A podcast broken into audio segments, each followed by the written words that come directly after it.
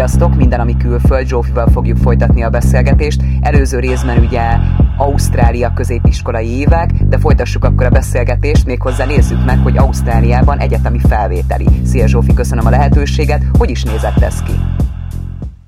Szia, Szilvi! Hát um, szerintem nagyban nem különbözik, mint a magyar, már amennyire tudom, hogy a magyar hogy néz ki. Uh, ugyanúgy az érettségire pontokat kapsz, itthon azt hiszem 500 pontot lehet összegyűjteni, Ausztráliába százat, de azt leszögedném, hogy ugye én Sydneybe érettségiztem, szóval lehet, hogy máshol máshogy van.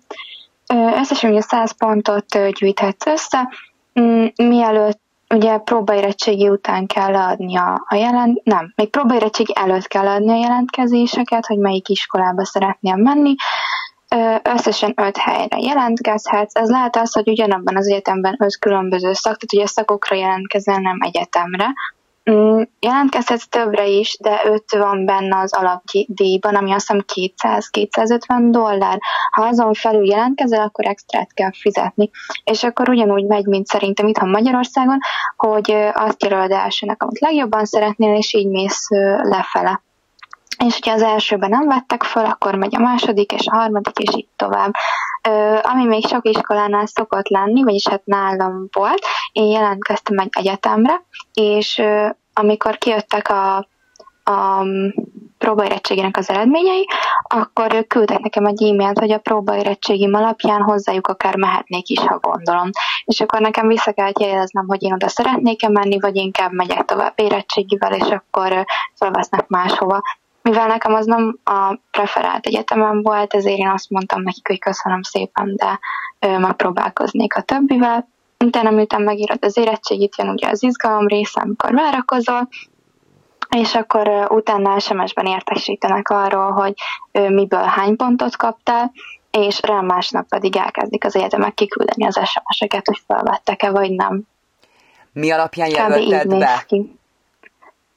az egyetemeket? Hát én az alapján Bocsánat, nem hallottalak. Mi alapján jelölted ki az egyetemeket, hogy melyek lesznek? Ugye mit az elsődleges, másodlagos, harmadlagos, stb. Mm-hmm. Tehát mi alapján döntötted ezt el? Hát én igazából elsőnek azt írtam, hogy legeslegjobban szerettem volna, de magas pontszám volt, tehát ott, ott ott ugye féltem, hogy esetleg nem érek el annyit, de azt nagyon szerettem volna. Utána jöttek azok, amik hasonlóak, mint amit szerettem volna, de alacsonyabb pontszámúak, és utána írtam be egy olyat, ami majdnem ugyanaz, mint amit szerettem volna, de egy ilyen teljesíthető pontszámmal volt, tehát oda fixen, én úgy éreztem, hogy a fixen bekerülök, tehát hogy azt tudtam, hogy az, az ott lesz én így raktam össze, így ajánlották a tanárok is, de egyébként 12. elejétől kezdve rengeteg-rengeteg továbbtanulási tanácsadáson veszel részt. Erre az iskolának van egy külön ember, aki ebben neked segít végig a jelentkezésbe, abba, hogy te mit szeretnél, és ez miket kell elérned, mm, abba, hogy mit hogy jelölj be, mit hogy regisztrálj, hol mit csinálj. Minden egyes, amit kihagytam, az az, hogy minden egyes államnak van egy külön web oldala, egy ilyen adminisztrációs centre, ahol jelentkezni kell az egyetemekre. Ez New South Wales-ben a UAC, és így tovább mindegyiknek más. Én ugye New South Wales-be, Queenslandbe jelentkeztem, tehát a QTEC-en keresztül kellett jelentkeznem, ami, ami a Queenslandi. Miért döntöttél úgy, hogy átmész másik helyre? Um, először is szerintem um, Queenslandben kicsit alacsonyabbak a ponthatárok, Másodszor pedig azon az egyetemen volt olyan szak, amit nagyon szerettem volna. A másik az, hogy voltam egyszer azon az egyetemen látogatóban, és nagyon megtetszett valamiért. A harmadik pedig azt, hogy szerettem volna egy picit váltani Sydneyből egy kicsit lazábbra, úgyhogy így Gold Coast az így egészen megfogta a tetszésemet. És akkor fel is vettek erre az egyetemre? Igen, föl nagyon örültem neki, az első hely, amit megfájáztam, a, a, kedven, a legkedvesebb szakom, úgyhogy engem föl is vettek, szerencsére nagyon örültem neki. És hogy nézett ki? Azért ugye volt itt egy olyan, hogy át kellett költözni. Hogy emlékszel erre vissza? Jaj, hát az úgy volt, hogy először is megnéztem a kollégiumokat, hogy mi mennyibe kerül, mi hogy van, és aztán végül én úgy döntöttem, hogy én nem megyek kollégiumba, hanem én szeretnék egyedül lakni. Ebben természetesen szülői segítségem volt, tehát hogy azért én nagyon sok segítséget kaptam ebben. Aztán elkezdtem online nézegetni az albérleteket, Aztán hát apával összepakoltunk, föl, fölpakoltuk az autót, és akkor átköltöztem igazából. Felvezettünk, úgyhogy ez egy jó kis túra volt, ugye ez egy ezer kilométer Sydney Gold Coast, egy kicsit kevesebb. Um, és uh, akkor segített berendezkedni, én pedig utána ott maradtam, és kezdett is a gólyahetem, úgyhogy izgalmas volt. Egyedül voltál ebben az albérletben? Igen, igen, igen. Um, igen, szerettem volna kipróbálni, milyen az egyedül lét, úgyhogy én, én egyedül voltam így. Mennyi idős voltál ekkor? Hát én már azért idősebb voltam, mert ugye én később érettségiztem a sokféle csúszás miatt, úgyhogy én akkor voltam 21. És milyen volt? Hogy emlékszel vissza? Milyen volt az első Hát időszak? nagyon, nagyon izgalmas volt, mondja teljesen más, tehát hogy alapból az egyetem és a, és a középiskola nem összehasonlítható. Nagyon izgalmas volt, ugye teljesen új. Tehát nem elég, hogy két évvel ezelőtt országot váltottam, most még a kis megszokott városkámat is megint átváltottam, úgyhogy nagyon izgalmas volt, én mindenre teljesen rá voltam készülve, állandóan az e-mailjeimet nézegettem, mindent néztem, hogy mikor, hova kell odaérni, hogy biztos ott legyek mm. Ami nagyon jó volt, az volt, hogy első héten volt nekünk egy ilyen kis gólya hét, ami egy kis bemutatkozó hét volt. Ott voltak programok, um, ilyen különböző bulik, hogy megismerjük egymást. Um, akkor ott volt egy nap, amikor így körbevezette minket, hogy mi mára van. Volt egy nap, amikor az egész évfolyamat beültették egy előadóba, és akkor elmondták, hogy pontosan mire jelentkeztünk, hogy fog kinézni a mi tanmenetünk első, második, harmadik, negyedik évre lebontva, tehát, hogy nagyon sok információt kaptunk, nagyon kedvesek voltak, mindenki rettentő sokat segített. Igazából volt, hogy eltévedtem a kampuszon, és akkor oda mentem valakihez, hogy ne haragudj, de, de nem tudom, hova kell mennem, és nekem az, az épület kéne, és egyből segítettek, és mutatták, és maga az egyetem is nagyon jó volt ebből a szempontból, mert volt egy applikáció telefonunkra, ami minden rajta volt, tehát konkrétan meg tudtam nyitni a kampusznak a, a a kampusznak az egész tervrajzát, mindent, tehát hogy láttam, hogy mi hol van, tudtam, hova kell menni, minden program fel volt sorolva. Szóval nekem egyébként nagyon pozitív élményeim vannak ezzel kapcsolatban, mert rettentő segítőkészek voltak, és én amit hallottam, hogy hát az egyetem az nem olyan, mint a középiskola, és hogy mi majd ott el leszünk engedve, és csinálsz, amit akarsz. Én nem ezt tapasztaltam, mert tényleg az összes tanárom segített, mindenki más is. Az iskola is, akármiért felhívtam őket, mindent egyből segített. Szóval nekem tényleg jó élményem van az első ilyen első trimeszteremről. Emlékszel esetleg arra, hogy ez a gólya hét került-e bármilyen összegbe? Nem, nem, nem, nem. Ez nem úgy volt, mint egy gólyatábor, ez a kampuszon belül mindig volt egy nulladik hét, és akkor voltak például ilyen ugrálóvárak, voltak moziestek, ilyesmi. Wow, ez jól hangzik. és... Igen, jó volt, meg kaptunk egy csomó ilyen ingyen dolgot, mert ott jöttek promótálni, és akkor nem tudom, és akkor ilyen, ilyen kis ingyen füzet, meg ingyen dezodor, meg ilyenek, meg ugye jöttek a cégek promótálni magukat, hogy ugye náluk vásárolj, és akkor itt jó volt, meg ugye energiaitalokat osztogattak, meg ilyenek. Ö, így visszatekintve, mennyire volt fontos szerepe mondjuk egy számítógépnek, egy iPadnek, vagy bármi elektronikai cuccnak, elektronikai eszköznek a tanulásnál? Tehát mennyire követelik meg Ausztráliában például az egyetemeknél, hogy ez ilyenekkel rendelkezzél? Teljes mértékben, és nem csak az egyetemeknél, hanem én 11-től kezdve is. Ugye nekünk könyvünk alapból sem volt. Néha kaptunk egy-két dolgot kinyomtatva, de a nagyobb részét azt mindent gépen csináltunk, az egyetemen pedig már fölleg. Tehát, hogy meg lehetett venni a könyveket, én mondjuk szeretem, ha megvan, úgyhogy én megvettem, de ugyanúgy tudod PDF-ben is megvenni, úgy olcsóbb volt, és akkor úgy, de egyébként semmi nincs papírom a, a, a dolgozatok persze még papíron vannak, de azon, azon kívül nem mindent online kell feltöltened, mindent online tudsz megnézni. Az én egyetemnek egyetememnek, meg szerintem a többinek is van egy ilyen külön oldala, ami olyan, mint egy Facebook.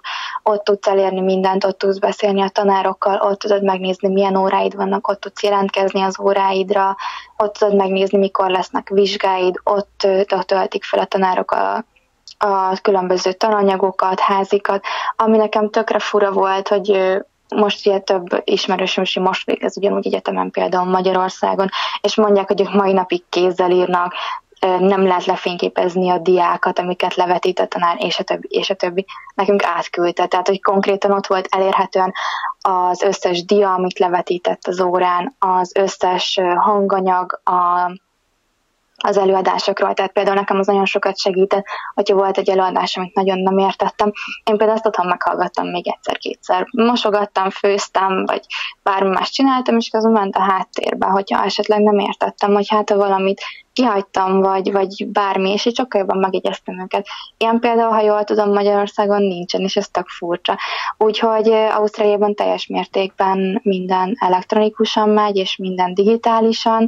Az egyetemeknél én például arra spóroltam 12-ben, hogy egy egyetemre egy jobb minőségű laptopot tudjak venni, ami ugye pici, könnyebb, és akkor tudtam magammal hordani.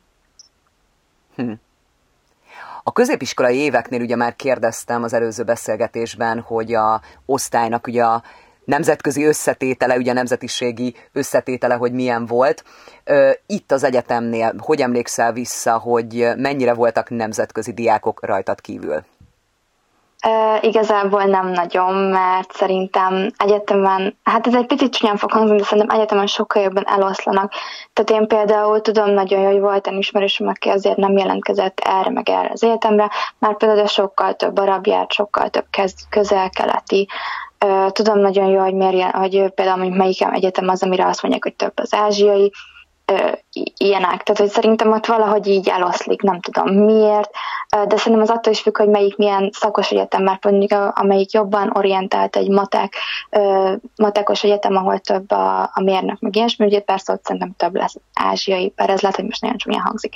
Az én egyetememben azért volt több az Ausztrál, mert ugye én Gold Coaston laktam, ami alapból nem egy annyira multikulturális hely. Gondolom, hogyha Sydneyben mentem volna, vagy Brisbane-be sokkal több külföldi lett volna, de például az én évfolyamomon, amit azért kezdtünk nem kevesen, talán hárman voltunk. És emiatt többe, többet is figyeltek rám például a tanárok, mert az elején azért be kell vallanom, hogy nagyon sokat küzdöttem a különböző beadandókkal, mert hát azért fel kellett kapaszkodnom egy szintre, tehát azt, amit tudtam hozni középiskolába, az azért már nem volt elég az egyetemem, és én mindig azon mosolyogtam magamba, hogy na, biztos tudja a tanár, hogy én írtam ezt a dolgozatot, mert kvázi én vagyok az egyetlen, aki nem beszéli ugye anyanyelvi szinten az angol, úgyhogy az én, én, én nálam sajnos annyian nem voltak. De, de ezt ki kell mm, emelni, hogy én pszichológiára jártam. Tehát lehet, hogy például mondjuk, ami nem egy annyira humán tantárgy, ott több volt a külföldi. Sok emberrel szoktam beszélgetni, és az ausztrál oktatásnál is felmerül az, hogy például amikor valaki elkezd egy iskolát, utána bekerül mondjuk egy középiskolába, hogy mekkora váltás van a kettő között. Hogy érzed, hogy a középiskolai követelmények és az egyetemi követelmények között mekkora rés volt, vagy mekkora távolság volt? Hú, um, Hát először is ugye az is egy hatalmas nagy ugrás volt, a magyarból Ausztrálba. Tehát én már ott is ugrottam egyet. Aztán utána ugye állandóan fejlődni, hogy a 11-től egészen érettségig, az is hatalmas ugrás volt. És akkor ugye az egyetem is. Viszont én valahogy úgy érzem, hogy lehet, hogy nekem volt szerencsém, hogy nagyon jó tanárokkal és professzorokkal rakott össze az élet, de valahogy úgy éreztem, hogy igen, nehéz volt, sokat kellett gyakorolni, de valahogy ilyen kisebb dolgokat adtak először, és így szépen lassan fölépítették, és valahogy el tudtad érni azt a szintet, amit kellett. Persze kellett gyakorolni, mert az elején olyan beadandókat adtam be, hogy egyszerűen a tanár is megmosolyogta, és minél több beadandót adtam be, minél több riportot írtam, minél több szakszöveget olvastam, és minél ö, több, több órám volt, és jobban belementem ebbe az egészbe. Ö, szerintem egyre jobban ment, és és nem éreztem azt, hogy annyira el lennénk hanyagolva, mint amennyire mondjuk itthon hallom, hogy, hogy riaszgatják a középiskolásokat, hogy majd ha egyetemre mész, akkor ez meg az lesz. Én nem, nem éreztem ezt ennyire. Persze kellett egy szint fel, kellett hozzá nőni, igen, rengeteget kellett tanulni.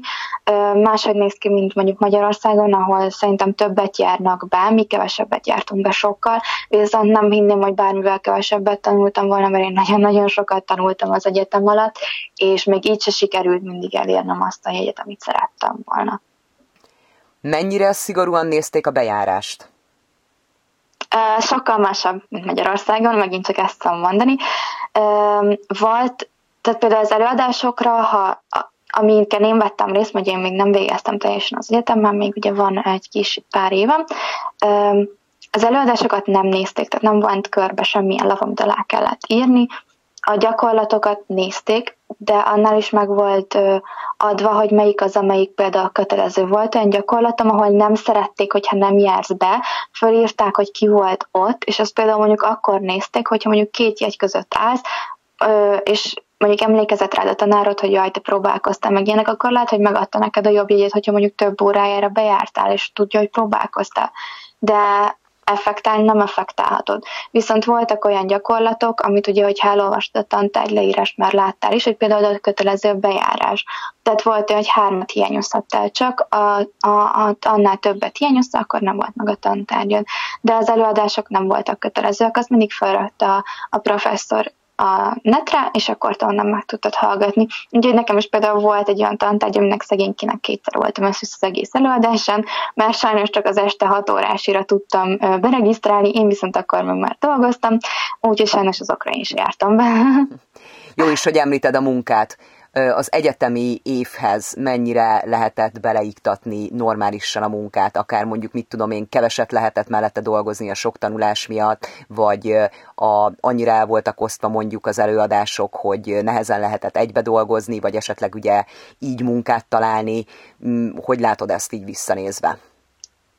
Hát az az igazság, hogy természetesen sokkal egyszerűbb, mint középiskola mellett, mert ugye nem vagy lefoglalva fixen ugye 9-től 3-ig, viszont azért nem egyszerű, tehát kell azért ahhoz egy, egy, egy alapkészség, hogy be tud osztani az idődet rendesen. Én nagyon sokat küzdöttem ezzel, nagyon sokszor voltam nagyon fáradt, de hát muszáj volt. Ö, igazából, hogyha gyors vagy, és időben felveszed a tantárgyidat, akkor egész precízen tudsz összeválogatni. Én például próbáltam mindent besűríteni mondjuk két napra ami azért volt lehető, mert én például nem vettem fel a full tantárgyakat, tehát uh, Ausztráliában úgy van, hogy négy tantárgyat váltsz fel egy trimeszterre, én volt, hogy hármat vettem fel, de volt olyan csak kettőt, hogyha például láttam, hogy az egyik tantárgy nagyon nehéz lesz, mert hát ugye nekem dolgoznom kellett mellette, ez van, így egy picit húzódott, de legalább mindenre volt időm. Szóval én csak azt tudom mondani, hogy hogy ülj, át, ülj le, gondold át, hogy mire lesz időd, mit, mit tudsz magadból kihozni. Hogyha te többet bírsz, akkor csinálj többet, de hogyha úgy érzed, hogy ebbe csak bele fog törni a bicsked,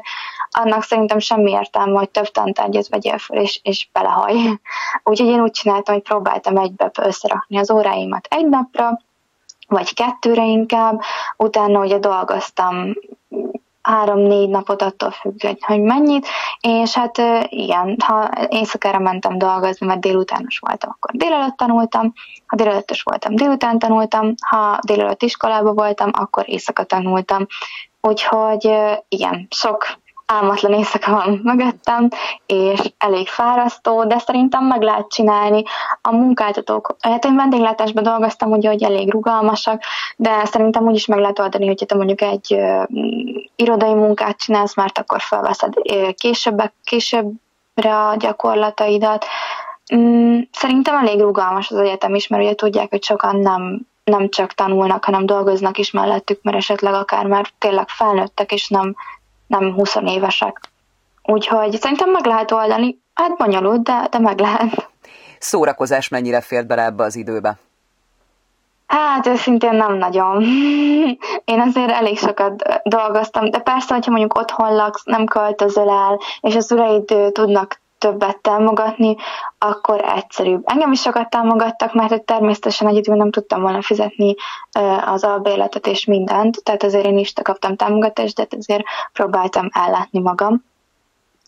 Um, igazából belefér az is, hogyha, hogyha szeretnéd. Én minden hétvégén azért elmentem kirándulni, vagy le a partra, vagy hogyha volt egy-egy szülnapi buli, vagy bármi ilyesmi, akkor úgy, úgy, úgy időzítettem az időmet, hogy ez beleférjen. Előre tanultam, előre átvettem egy-két műszakot a többiektől, és akkor ők tudták az enyémet fedni, és akkor így el tudtam menni a munkahelyemről is, vagy ilyesmi. Szóval igazából szerintem minden belefér mindenbe, csak hát sokat kell logisztikázni.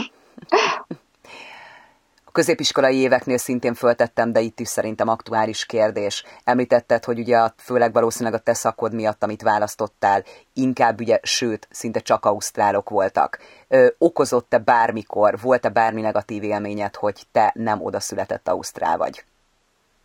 egyetem alatt nem.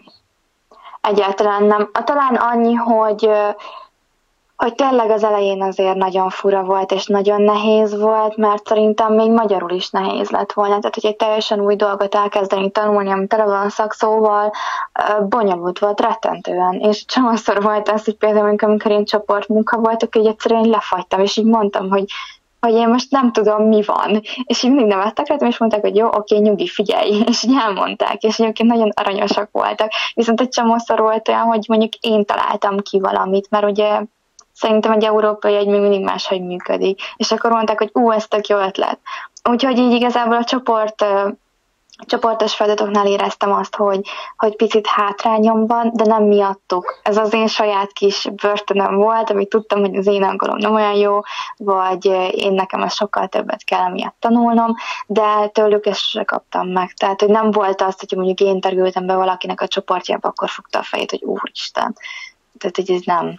Annyi volt mindig, hogy akárhányszor új gyakorlatos tanárunk volt, és felolvasta nevet, akkor mindig megkérdezte, hogy ó, és honnan való vagy? És akkor mindig elmondtam, hogy hát amúgy színiből jöttem, de amúgy eredetileg magyar vagyok.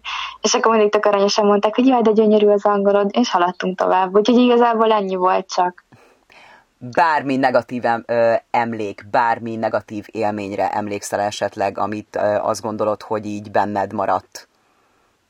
Valaha az oktatás alatt, vagy egyáltalán Ausztráliából? A, akár a középiskolai éveket, akár az egyetemi éveket nézve.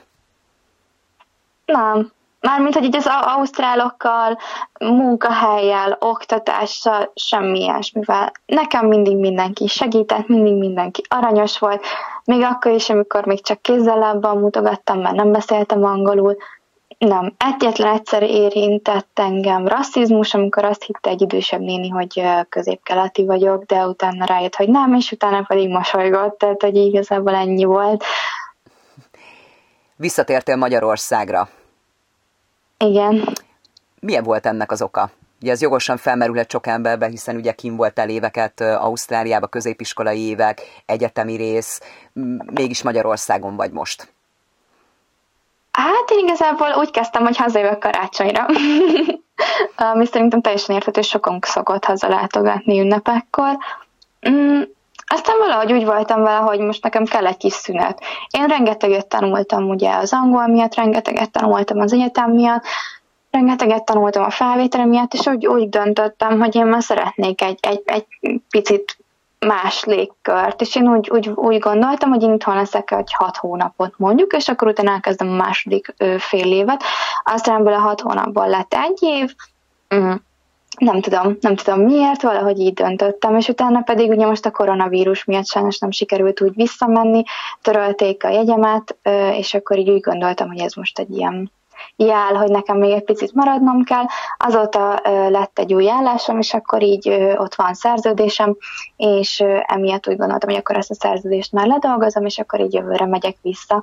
Ami szerintem nem probléma, mert azóta viszont teljesen átértékeltem azt, hogy én miért szeretek Ausztráliában lakni, miért szeretek tanulni, és például szerintem sokkal jobb motiváció az, hogy most már úgy megyek vissza, hogy annyira szeretném befejezni az iskolát, mert hogy szeretnék tanulni, mint amikor az volt magam hogy úristen, még mindig van két évem. Most meg már úgy vagyok vele, hogy ez az már csak két évem van, és de jó, hogy én ezt tovább tanulhatom. Úgyhogy szerintem nem gond az, hogyha néha picit váltunk, és esetleg egy kicsit tisztítjuk az agyunkat. Mit gondolsz, hogy mi vezetett idáig nálad, hogy ami, hogy mondod, hogy szeretnéd elvégezni azt a két évet? Tehát, ha jól vettem ki a szavaidból, most ez nem olyan, hogy na most akkor tanulni meg egyetem, és akkor választottam, hanem hogy te szeretnéd befejezni. Tehát, hogy gondolod, hogy mi vezetett ide nálad? Hát szerintem azt, hogy ugye ebben az egy évben én nem nagyon tanultam, kicsit lenyugodtam, és akkor rájöttem azt, hogy igen, én biztosan ezt szeretném tanulni, igen, ez engem érdekel, és rájöttem ezt, hogy mennyi jó dolgot tanultam ott, és akkor így, így szerintem kell az a kis érettség, amikor az ember már rájön arra, hogy nem csak a papír miatt akar tanulni, hanem azért, mert érdekli, és ezzel szeretne foglalkozni. Mm, és ugye én azóta is vendéglátásban dolgozom például, és hiába is szeretem, most már szeretnék váltani. És ahhoz viszont kell az egyetem, kell a papír, kell az, hogy tovább tanulj, kell az, hogy legyen valami, ami érdekeljen. Úgyhogy, úgyhogy ezért, úgyhogy teljesen várom, hogy visszamenjek, befejezzem, és, és új dolgokat tanulhassak. Tehát akkor a terv az az, hogy tulajdonképpen amint lehet, akkor irány vissza Ausztrália, befejezni az egyetemi éveket, és hosszú távon képzeled el utána Ausztráliába, vagy esetleg az, hogy Ausztrália, Magyarország, akár a munkát, akár a lehetőségeket nézve, vagy azt mondod, hogy Ausztrália? Hát ez még sok mindentől függ. Ez biztos, hogy igen, jövőre szeretnék visszamenni, és ott diplomázni, mert valahogy én a magyar, magyar egyetemre nem szeretnék az nem az én világom szerintem. Viszont biztosan, hogy ott, ott szeretnék diplomázni, szerintem ott lenne több lehetőségem is dolgozni, jobb életet kialakítani, meg szerintem, hát még nem vagyok azért olyan idős, de mondjuk gondolok arra, hogy majd a jövőben a gyerekeimnek is én, én biztos vagyok benne, hogy azt Ausztráliában képzelem el, hogy mondjuk gyerek családalapítás, mert én tudom, hogy milyen itthon felnőni, és tudom látni, nem tudom, de láttam, hogy milyen kint felnőni, és mondjuk én a gyerekeimnek már azt szeretném, hogy majd kint nőjenek föl. Az, hogy addig mi lesz még, az mert még lehet, hogy még egyszer visszajövök, vagy, vagy már teljesen ott maradok, az meg még teljesen a, a jövő hogy mi lesz. Teljesen nyitott vagyok mind a kettő, hogy esetleg még egy pár évig Magyarországon, utána Ausztráliába, de, de igen, az idősebb éveimet, meg a családalapítást, azt, azt mindenféleképpen Ausztráliában tervezem. Nagyon szépen köszönöm akkor az idődet, és köszönöm, hogy megosztottad a tapasztalataidat és a véleményedet. További szép napot kívánok akkor. Szia, szia! Köszi szépen, szia!